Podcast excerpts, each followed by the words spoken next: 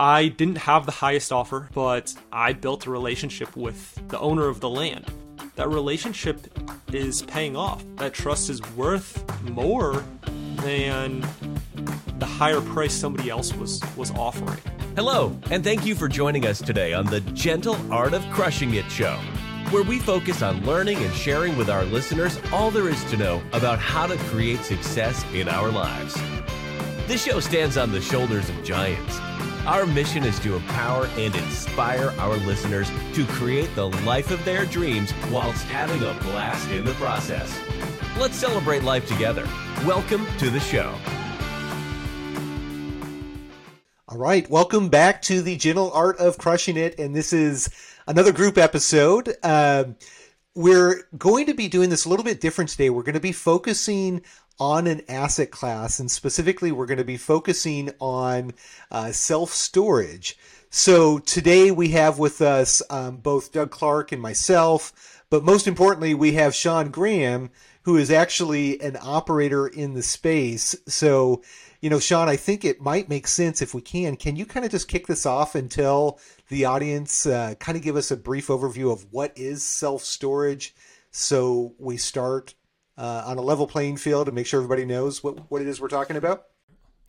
Yeah, so self storage is just, I mean, simply put, it's renting sheds, right? It's just like you have people have extra stuff and they don't have enough room in their house, or maybe they inherited stuff, maybe they're moving and they need a place to store things. So, um, the beauty of self storage is it's rented on a month to month contract, uh, typically, right?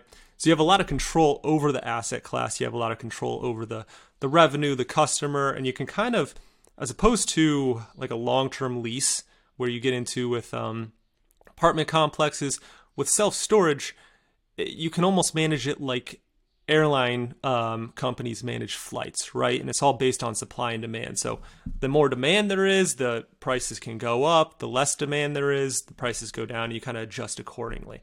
Um, so really the revenue control is the beauty of self storage, but um, overall, it's a really simple, simple business, and that's really why I, I love it, and that's the the reason I chose it for my commercial real estate uh, future. What I decided to focus on, and yeah, I'm a couple years into it now and having fun, and uh, we're in interesting times. You know, it's it's it's different. Uh, the last couple of years with COVID and all the money being pumped into the economy, we just saw so much demand. I mean, you could charge whatever you wanted, really. And I say that, you know, I, I, it's all, of course, relative, and um, I don't mean that completely, but you could increase rates 20%, right? And hey, you're still 100% full. And it's not like that anymore. Um, interest rates have gone up. There's less movement in the housing market. Things have just changed a lot. Uh, so demand has really been affected, and I'm seeing that at the, at the facilities. Uh, and I think everybody is nationwide. So it's an interesting time, um, and I think operations right now is more important than than ever with self storage. So okay, yeah, yeah, it, it's interesting. Kind of, um, you know, my vantage point is that I'm invested in. I don't know, six or seven different asset classes and when I when I think about self storage, I think um, kind of like as you mentioned, easy operations. So you don't right. have dozens of employees that are managing this asset. You essentially have um, metal buildings sitting on concrete that will be here, you know, after the apocalypse. Essentially, right? There's there's right. not a lot to those, uh, but I but I also hear that cash flow on these can generally be better than multifamily and depreciation uh, quite often can be a little bit less than what you might see in some of the other types of structures essentially. So um, yeah as a as a passive investor i like to invest in the space because of consistent cash flows with um, you know essentially good operators that roll technology into these these units to make sure they're running really efficiently. So. Yep yep totally agree. Yeah it's um they're great businesses. Uh, you just have to be careful about supply and demand. And what I think I'm seeing too is in times like this, I believe, at least in, based on my experience so far with uh, this, uh, if you'd call it a recession, um, the lower income areas they're they're hit harder you know like these the interest rates and stuff the banks being tight with their money uh, the people in lower income areas like right below 50,000 median household income um, they're getting hit a lot harder you're seeing a lot a big difference versus the okay well the average income is 120,000 uh, a year right those guys aren't seeing as much of the effects. Um, but yeah, it's just a it's an interesting time, and you're right. Technology management that's everything. So um, it's just important that you really you really know what you're doing or have in place the correct third party managers that do know what they're doing, right? Because if you don't, well, now's the time where a lot of those businesses uh, will be exposed. Yeah. Yeah, interesting too. I, and I wonder, you know, you mentioned um, average incomes, and I my understanding is in the self storage space, um, it does. They, they use this term of recession resistant in this space, sure. where they're saying, you know, dollars are made in this space when people have major life changes, which tend to happen as the economy is going up or as the economy is going down. So Right. People get divorced, get new jobs, move, whatever during those transitionary periods, and the dollars Absolutely. seem to, um, or at least occupancy seems to be tied to life events, which are occurring pretty regularly. Now, I, I'm curious though. You mentioned the average income piece. Is that that's probably more a function of the markets that you're choosing than it is the the um, asset class because um, those same incomes still apply to apartments or industrial or office or any of those other things. So I'm curious, do you think that it it impacts this space more or impacts this asset class more or is that just unique to the type of markets? So I think um, the higher the income, right, the more you will see customers who are focused on quality right? And the lower the income, the more you're going to see customers who are focused on price, right? So I like to offer the facility that's gated, uh, has the security cameras, has the automatic um, gate opener, well lit, that sort of thing, right? You can rent online, has a call center, and that's important to a lot of a lot of people, but to some people it's not. They just want the cheapest unit they can get, and they're gonna you know put their um, their a lock on it, and and, and that's all. Um, so it's just it's just it kind of just depends. So when you have uh, markets that you're in lower income areas, well, people you're going to see more people who are going for that price,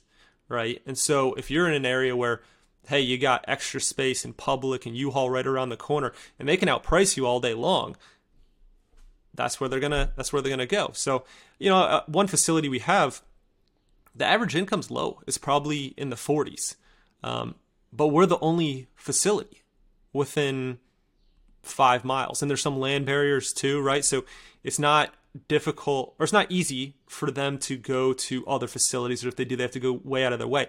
So that facility, even though the income's low, it's still you know 90 plus percent occupied. It's doing very well. And it's kind of shocking to see how that stuff really matters more when you're going through a recession, money's tight, people are it's top of mind, you know, even if for everybody, right? Everybody's thinking about saving and not spending as much and it's just uh, I think it's it's working, right? The higher interest rates and it's working.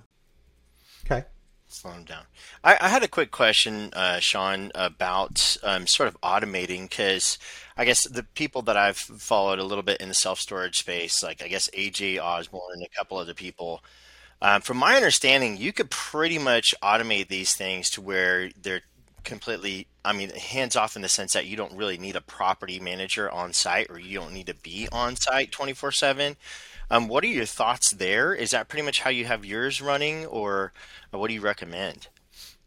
Uh, I do. So I am a big fan of like working with businesses that have the property maintenance capabilities. So many people just go out and hire an individual. They say, "Oh, this guy mows the lawn. He can also do the lock check. He can um, overlock, unlock units, clean up the facility."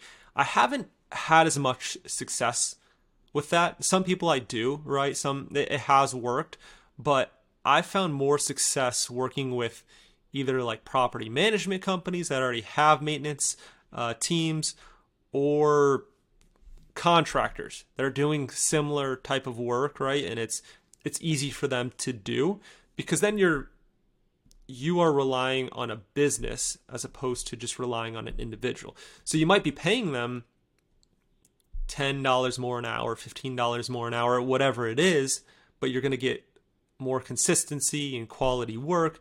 But to answer your question, yes, they absolutely can be run remotely. Uh, all of my facilities are are run remotely, um, and that's that's what we do. And and so do you um, like are there property management companies that focus solely on self storage, or you do you use like an apartment property manager or office property manager that also will do this kind of stuff? I'm curious.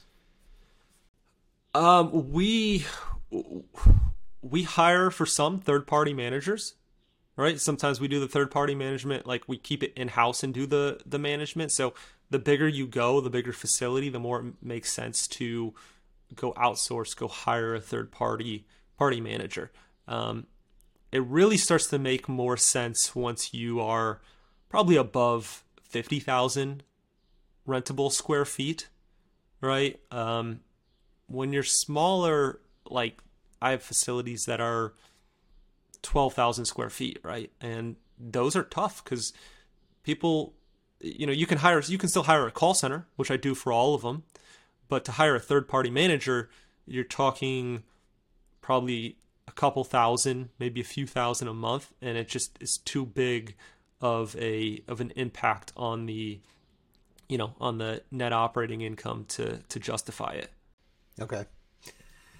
Yeah, I'm wondering, can we kind of get into some of the nuts and bolts too? Because like you're throwing square footage numbers around, and I'm assuming like I don't know, is the average unit like hundred square feet or twenty square feet or like? Yeah, well, so it used to be people just wanted smaller units. They wanted five by fives, five by tens, and then I mean we're Americans. We just we just grow. We just get more stuff. And we got a lot of junk. Need, yeah, yeah, we need bigger spaces, right? And um, yeah, I mean, like we have Amazon boxes coming to the house all the time, right? And so sure. does everybody else. Yeah, so a day, I think. So yeah.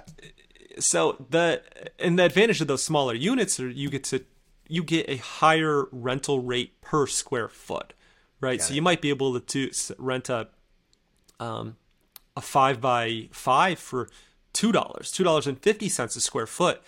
But then you get up to like the, the ten by twenties, and you're like, oh, okay, it's like 80 cents a square foot or something. Um, so I when I look at a facility, as long as they have like a decent mix from like a high level, I'd look at the 10 by 10s and okay. say, okay, well they're renting a 10 by 10 for a dollar or, or right a dollar square foot, and it's like that's I can kind of take that rental rate, apply it to the total square footage of the facility, and that's going to be approximately their revenue. Um, okay. But it depends on how they're weighted. Uh, if it's if they're more larger units, then you know that rent per square foot is going to be a little bit less, and if they're mostly smaller units, it might be a little bit more. So I, I would say like 10 by 10s, 10 by 15s, and 10 by 20s are probably the most sought after units at this point. Um, now you still have Got demand it. for the smaller ones, but just not not as much. Okay. And and are you buying in like major metros or some of these ancillary markets, the outlying areas? Where where are you guys buying? So we're focused, you know, everywhere. A lot of my focus has been on ground up development recently. So right now I have one facility that uh, we're building 30,000 square feet of climate controlled uh, self storage and and that's going well and that's more of a I don't know, I'd say like a secondary, tertiary market, but um, I like to focus, like when it comes to the ground up developments, at least, um, on, I would say, it being within the path of progress of of like a suburban area where it's growing and continuing to you know have new housing developments that sort of thing right? But like in a higher income area. So the closer you can get to like a median household income of 100000 or or more the better. Um, just because you're going to be able to charge more and get more on a um, uh, rental rate per per square foot but when it comes to existing yeah and for existing facilities we'll look at pretty much everything right because if it's a small facility like it might not be a deal for me or might not be something that I want to take on at this point. I'd prefer to take, you know, to actually focus on larger facilities. I'd say at 20 or 30,000 square feet or, or higher, right? But for the smaller facilities, maybe it's not a deal for me, but it's a deal for somebody else, right? Like, I mean, I started out with facilities that are 12,000 12,000 square feet, um, and they're great. They're great facilities. It's just more difficult to scale but I can always take those on and then partner with other people or find a buyer who you know is who wants to take it on and and it makes sense for and um, I can get a piece out of it uh, that way or maybe it's just hey pass it your way. This is a good deal for you. So sure. Okay. So anything and everything send it your way it sounds like. Yeah I mean quality matters a lot you know. I don't I'm not as big on like portable units that are like pieced together and um, I want like I I think I think it should have I don't know. Ideally right you have the ability to expand to 20 or 30,000 square feet or Got more it. and they're well constructed units. I mean I'm not like interested in hey we have 5,000 square feet and they're portable units and they're you know in the parking lot over here next to the gas station. It's like okay, yeah. well, that's great, but not not my thing. Um, Got it. Okay. So yeah, it's it's it's a weird it's a weird market, right? And it's kind of you have so many different like types and sizes of self storage facilities, where it's hard to just say like, oh, rule this out or don't rule mm-hmm. this out, and it's better just to like take a look and there's just so many nuances to it. Okay, yeah. So I it's it's interesting to me in this space how um, you hear a lot of folks that will buy units, but they're also looking for facilities that have extra space around them so they can do additional development, which you don't run into that in in office or in apartment where they're saying, "Hey, we're buying a 100 unit, but there's this field and we're going to build a 100 more units over here." So, I like that it adds that development piece where you can actually get cash flow while you're developing uh, a larger larger facilities. So, have you looked at that as well, or?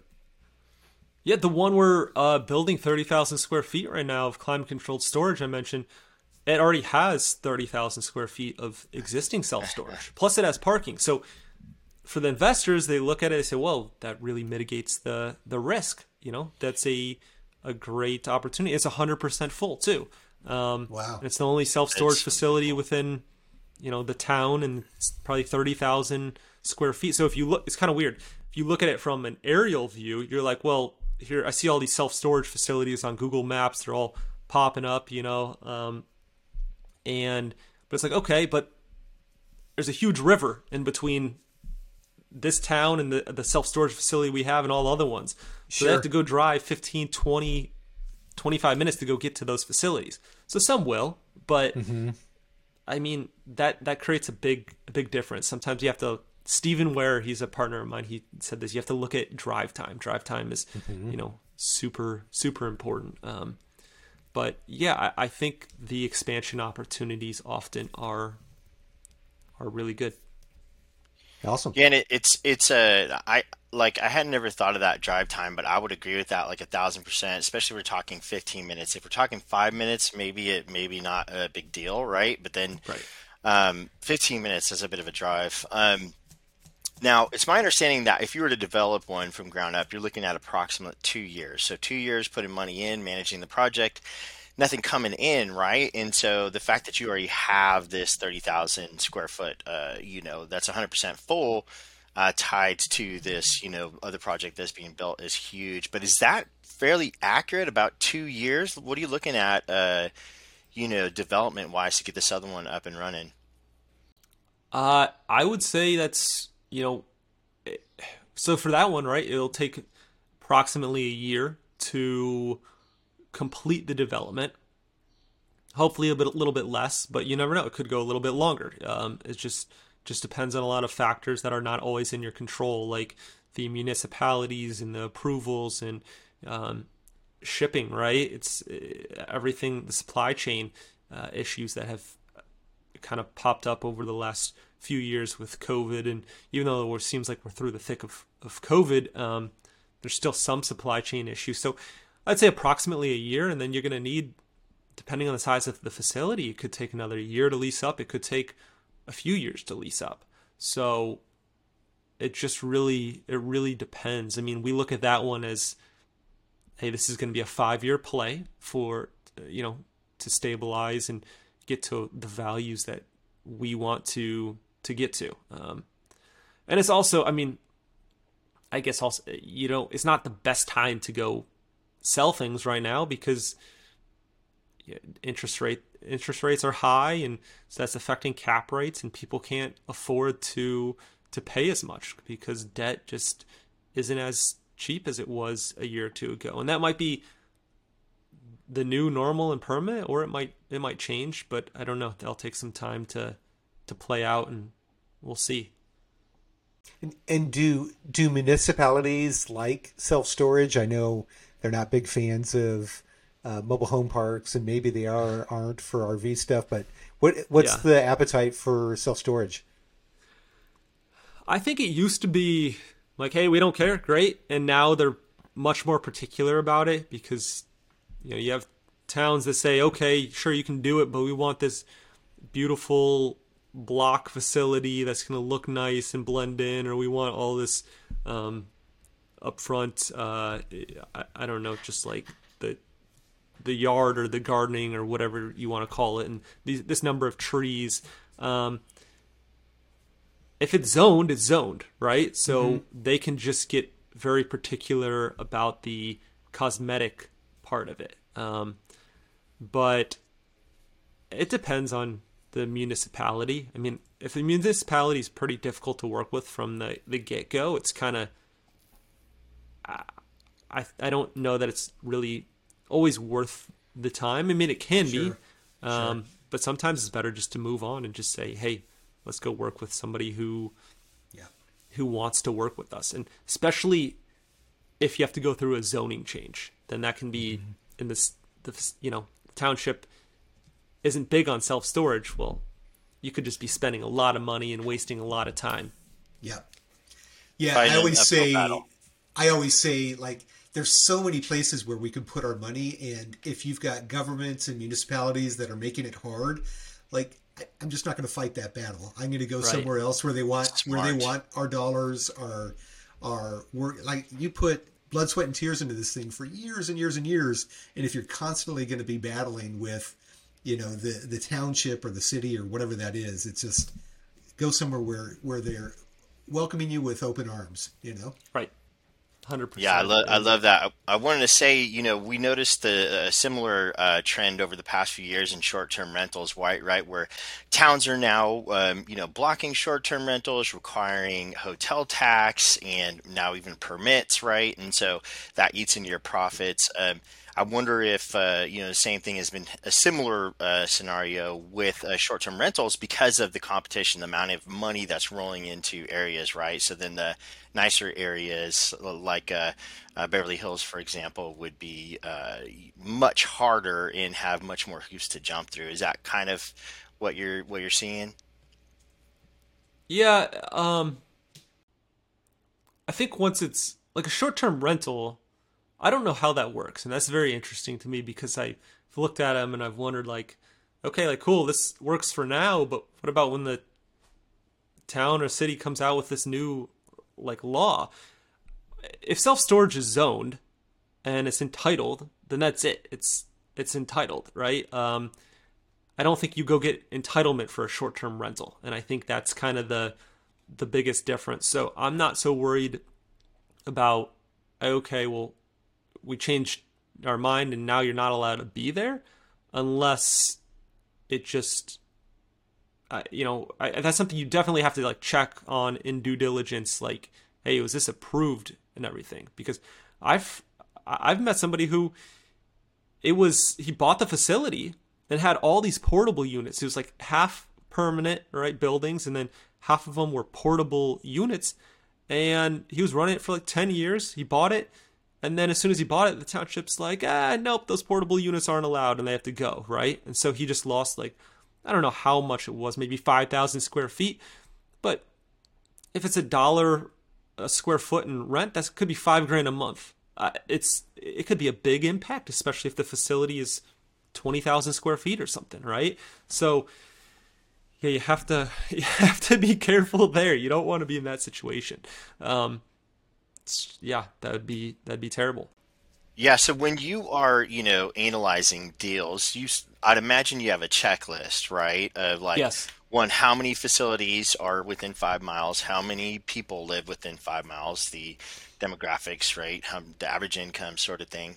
Um, right. Do you mind, like that lesson you just shared with us right there could save a listener potentially thousands of dollars, if not more, right? Do you have any right. other like tips or tricks, some things that are important to, to look for when analyzing a deal? that you don't mind sharing with us? Absolutely. Um, so we want the the competitors to be about like ninety percent plus full, right? Everybody's there's demand for more. I don't want to be within a mile, maybe even two miles of a REIT. I don't want to be competing with Public or Extra Space or U-Haul or anybody like that, because um, they can just it's they're playing a different game than than we are, and they can outprice you at any time. So that's that can be difficult. Um, if it's a ground up development, I want I want median household incomes of probably like eighty thousand plus. Um, I want about thirty thousand people within a three mile radius and fifty thousand within a five mile radius. Some people are more strict about that. Some people say, well, we want fifty thousand within three miles. Um, what else? I want to see like climate controlled rents of about a dollar fifty a square foot um, per month. Right, that's about what you can get or more, uh, ideally more. Um, so that means like okay, I'd look and I'd just say okay, well, what are climate controlled ten by tens renting for? One hundred fifty dollars a month. There you go. Okay, so that's about the dollar fifty. Um, for non climate controlled, yeah, I'd like to see about a dollar uh, twenty five or higher um, per square foot per month. Vehicles per day, that's huge, right? That's for ground up development. I want to see 15,000 uh, vehicles per day, like passing the facility. Uh, the more, the more, the better. Um, I mean, I've gone down the rabbit hole of like looking at this conversion, thought it was great, everything's perfect, and then after spending all this time going and visiting it, driving hours away to see it, it's like, oh, it's in the flood zone. It's like, so that's something I check like right away, you know, now to rule it out. Flood zone, look and see if there's any environmental hazards that are like, on the state website, um, that that sort of thing. So I think those are those are the big ones, anyways. So you mentioned um, you mentioned that relationships are starting to be a bigger and bigger piece of the pie or piece of the puzzle. Yeah. Um, can you talk about that a little bit? What's what are building relationships doing for the business? So I, just think, you know, after COVID, everybody's so bunkered down. They're behind their computers, they're behind their phones, and ideally you run a business like that. And that's like, okay, that's great, but I've kind of, I've, by recent experiences, it's reminded me that it's still super important to get out in front of the, in front of people. Like you can't replace those those relationships. And so um yeah, cold call.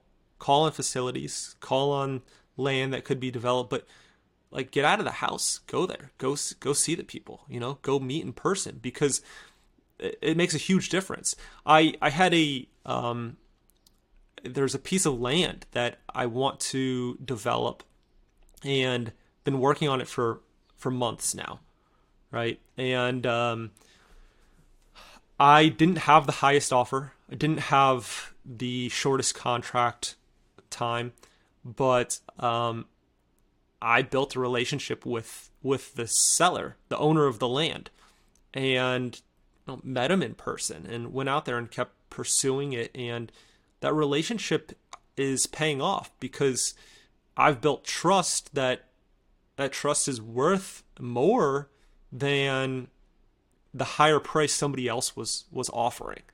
And that was just very fascinating to me because it was like, look, like okay, maybe we'll you know negotiate price a little bit, but overall, I'd rather work with you than work with somebody else that I just don't have that trust built with. So I think that is that's extremely important. Um, and eh, you know everybody kind of wants your time too, so you have to do due diligence ahead of time and really make sure you're not wasting your time going and looking at something, right? Or at least know that you're speaking the same language with the seller. But then go out and and and visit the facility. So um yeah, and he verbally accepted this my offer like this week. I'm super excited about it, right? And that could awesome. be a huge huge project for huge. me.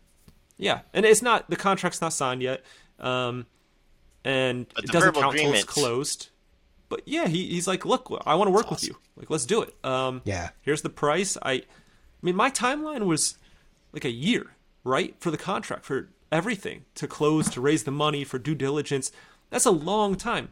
Mm-hmm. And, but to him, it's like, well, I'm not in a huge hurry. Um, that's okay, and uh, I want to work with you. And so yeah. that's been, I don't know. I think I've underestimated the power of just going out and yeah. meeting people and being face to face and building that those relationships.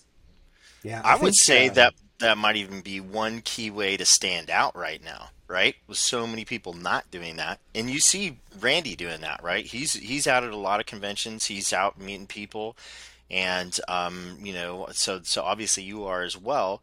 Sounds like the both of you have had some luck with that, right?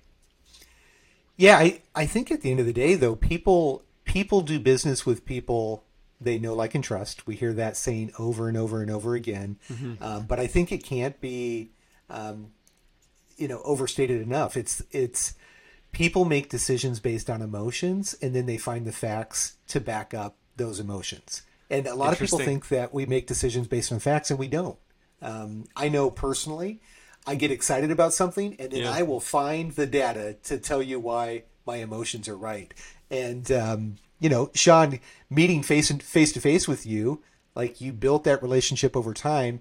Not only is he choosing to do business with you, but he's also not having to say no to a guy that he know like knows, likes, and trusts. So, um, right, that's that's real, like concrete stuff that you can depend on if you put the time and energy in to do it. So, yeah. Speaking of face to face, Randy, I'm going to be out there in in Phoenix in uh, less than two months, first weekend of June. So oh, maybe good. we can um, swing by and we can do a do a podcast or, or something. There you go. Yeah, yeah, yeah. That'd be awesome. Very cool. Get face to face. I love it. And uh, yeah, that that's a great insight, Randy. Where now now that he's your friend, essentially, uh, he has to say no to his friend, right? Uh, and, and, let me ask you this, because um, building trust takes time. You, you know, uh, even if we're creating evidence for that, you know, uh, in our minds, it, which I a thousand percent agree. Right. We don't we don't make decisions based off fact, uh, Randy. Right. That is so true. I love that. Um, you know, it takes time. How how long would you say that you put into this relationship uh, so far? Oh man, that's a great question, you're making me think about it even more. So, um, I've put in uh, a couple months, right? And my initial offers were just they weren't even responded to like at all. Like i had to like really persevere and like you know get on the phone and say like just talk to the guy right? And just just be honest. Um because they say like you they look at it it's like a year timeline it's like i don't they don't even consider it.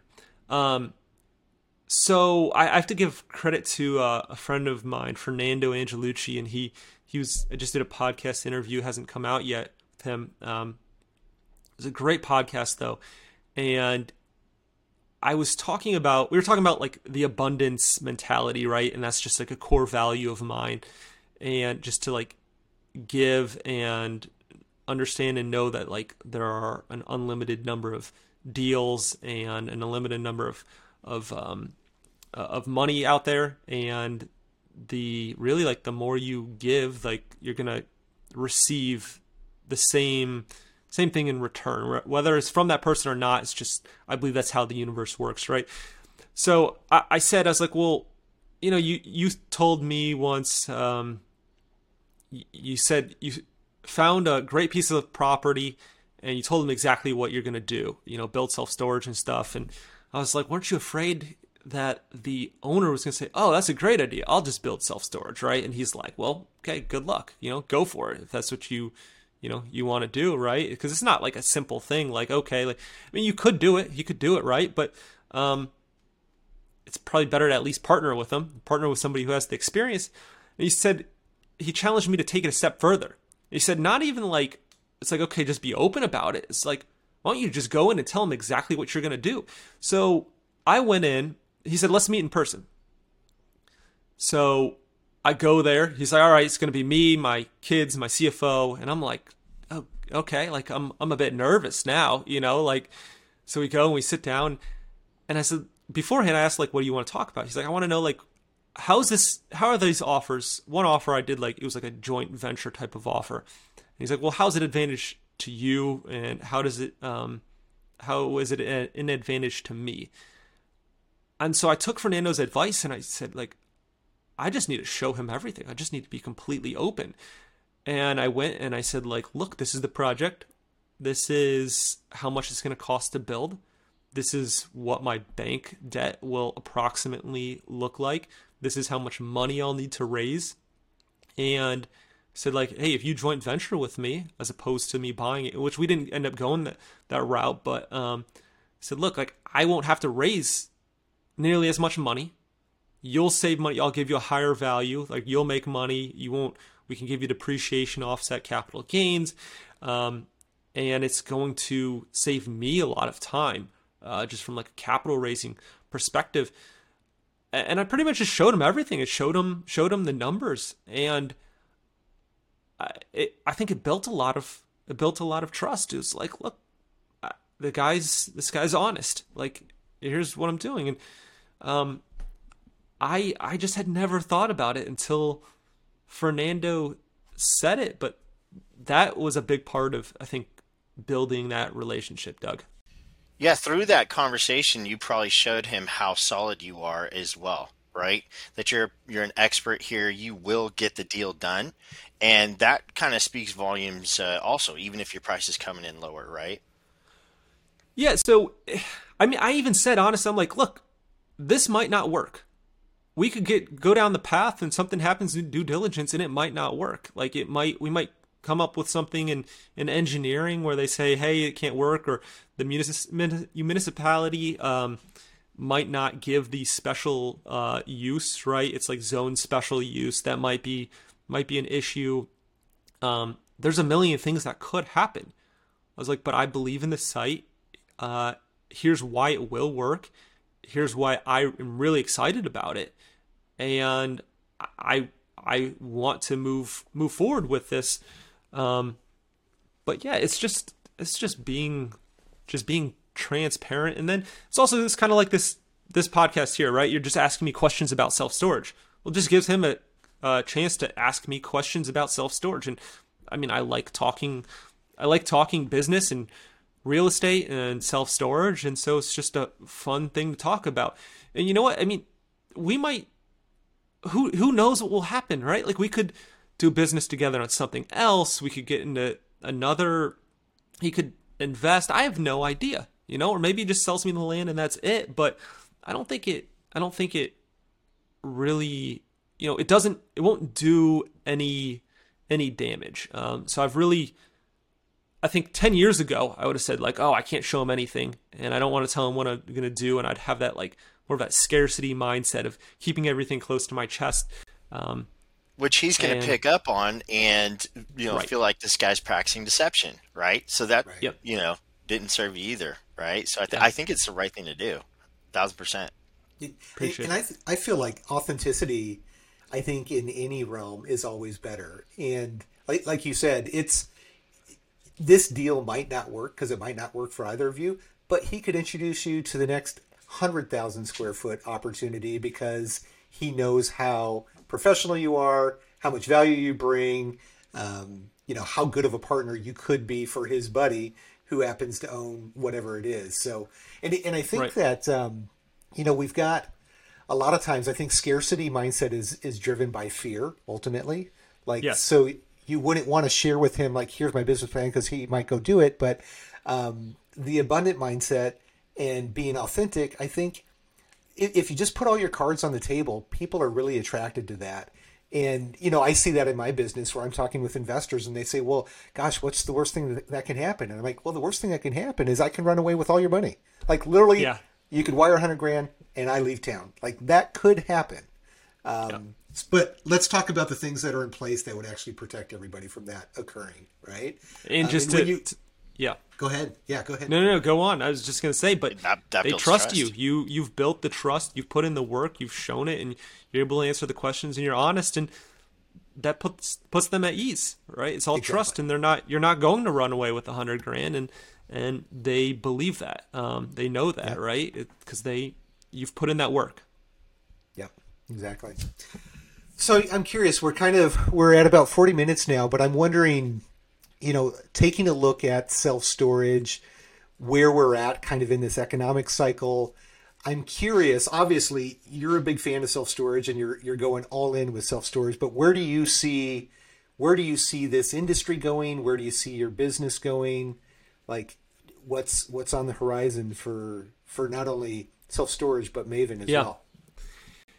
From Maven, I think focusing on more ground up developments. Um, doing bigger uh, capital raises, more 506c capital raises, um, bigger projects overall, and th- yeah, that's where I see I see things going. Um, and with self storage, it's just interesting. You know, I had my facilities uh, evaluated the other day. I got evaluation on the facilities, and um, the valuations weren't as high as I expected, simply because of cap rates because of interest rates, right? Like it just people one facility was like, "Ah, oh, we'll give you a 7% cap rate." In a year ago, it would have been a 6% cap rate all day long, right? And that's a that makes a big a big difference. So we'll see. It's interesting. Um, I don't think like the bigger the facilities, the less impact you're gonna have. I think on those, like the less you're gonna be impacted by the changes in interest rates, right? Because if you are building sixty thousand square feet,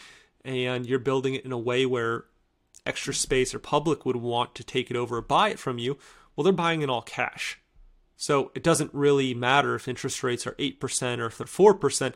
Well, I mean, they can use that to their advantage, I'm sure, right? To like when they're making offers, but um, they're buying in all cash. So I'm focusing more on building a portfolio of of larger facilities. Also, you can you have more alternatives for um, financing options, right? Like you can go to like life insurance companies. Uh, the smaller facilities, you're not able to do that. It's just not worth their their time to finance something really small. So um, I, there's going to be there's going to continue to be opportunities. Uh, like I said before, I think some facilities will be exposed because uh, people the demand has has decreased, but um, there's going to be you know there's I think that I believe right there's a shortage of of houses really throughout the the country, and that's those are you know that's where the path of progress really is, and those people need self storage. This one that I I talked about earlier. Um, it's where it is, right? It's in the path of progress. There's all there's developments happening. So, um, yeah, I think it's just really doubling down and being sure of the demographics of where you are you are buying, um, income, that sort of thing, population, demand, supply and demand. Yep. Awesome. Well, hey, Sean, you know, this has been a huge help uh, for me and our listeners as well. I do have a couple quick questions before we wrap it up. Um, any advice for someone that's looking to get in this space, maybe purchase their first self storage facility? And secondly, what is the best way for people to find out more about you, connect with you, Maven, sto- uh, Maven Self Storage, uh, and, and yeah. Yeah. So uh, connect with me, uh, mavenequities.com. Um, that's probably the best. You can email me, Sean at mavenequities.com, or just go and check out the website. If you have a self storage facility you might want to sell, uh, you can go to mavenstorage.com um, or just email me at Sean at mavenstorage. Both go to the same email. But um, yeah, that's the best way to, to connect with me. I'm always looking to connect with others and talk talk storage. But um, as far as advice, I would say for people looking to get in, study creative finance. Uh, go go look at guys like Pace Morby and like yeah, Pace Morby is mostly talking about residential homes right now and how to buy and sell residential homes with subject to or just seller financing. But those same tactics can be applied to self storage. It's kind of like, you know, everybody's been obsessed with the BRRRR st- strategy, right? Like buy, rehab, rent, refinance, repeat. Right. So they go buy a, a house and they rehab it and refinance it, rent it out and repeat it. Well, it's the same thing with with self storage. You're just you're buying a facility, you're adding value to it, you're refinancing it, you're rent leasing it back up, right? And then you go repeat it. You do do it again. Same exact thing it applies to commercial as well. So I'd say those creative financing strategies that are being applied to residential properties, they can also be applied to uh, commercial. So build relationships and think creatively. And look, the worst they can say is no. So make offers. But you're you're going to see more people who are open to creative financing opportunities, especially in this economy. Because look, if I can't go, if I have to go get bank debt at eight percent versus bank debt at four percent, but you still want the value it was last year when I could get bank debt at four percent, it's like okay, well maybe you be the bank, and then we can work this out. And I think you're going to see a lot more people who are open to those um, types of of opportunities. That makes so much sense, Sean. And, uh, you know, right along with that, the no that you get after asking the question uh, is better than the no that you get before asking it, right? Yeah. So give it a shot because you might get a yes, right? Love it. Right. The first step in uh, negotiating is to ask.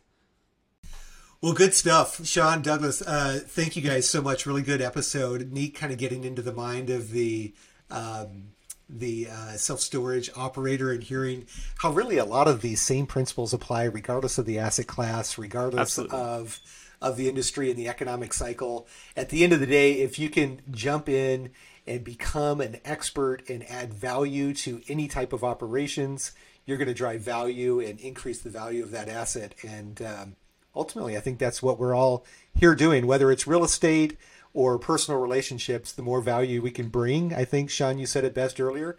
Um, the more value is going to come back to us kind of tenfold. So awesome, Absolutely. awesome episode today, guys. Thanks for uh, for being on the show, and we'll look forward to doing this again. Hey guys, it's one of your hosts, Sean Graham.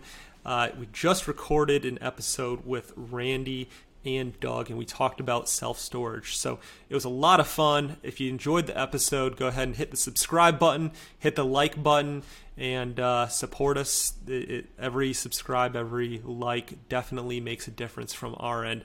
Uh, if you want to get in touch with me, you can reach out at Sean at mavenequities.com or Sean at mavenstorage.com.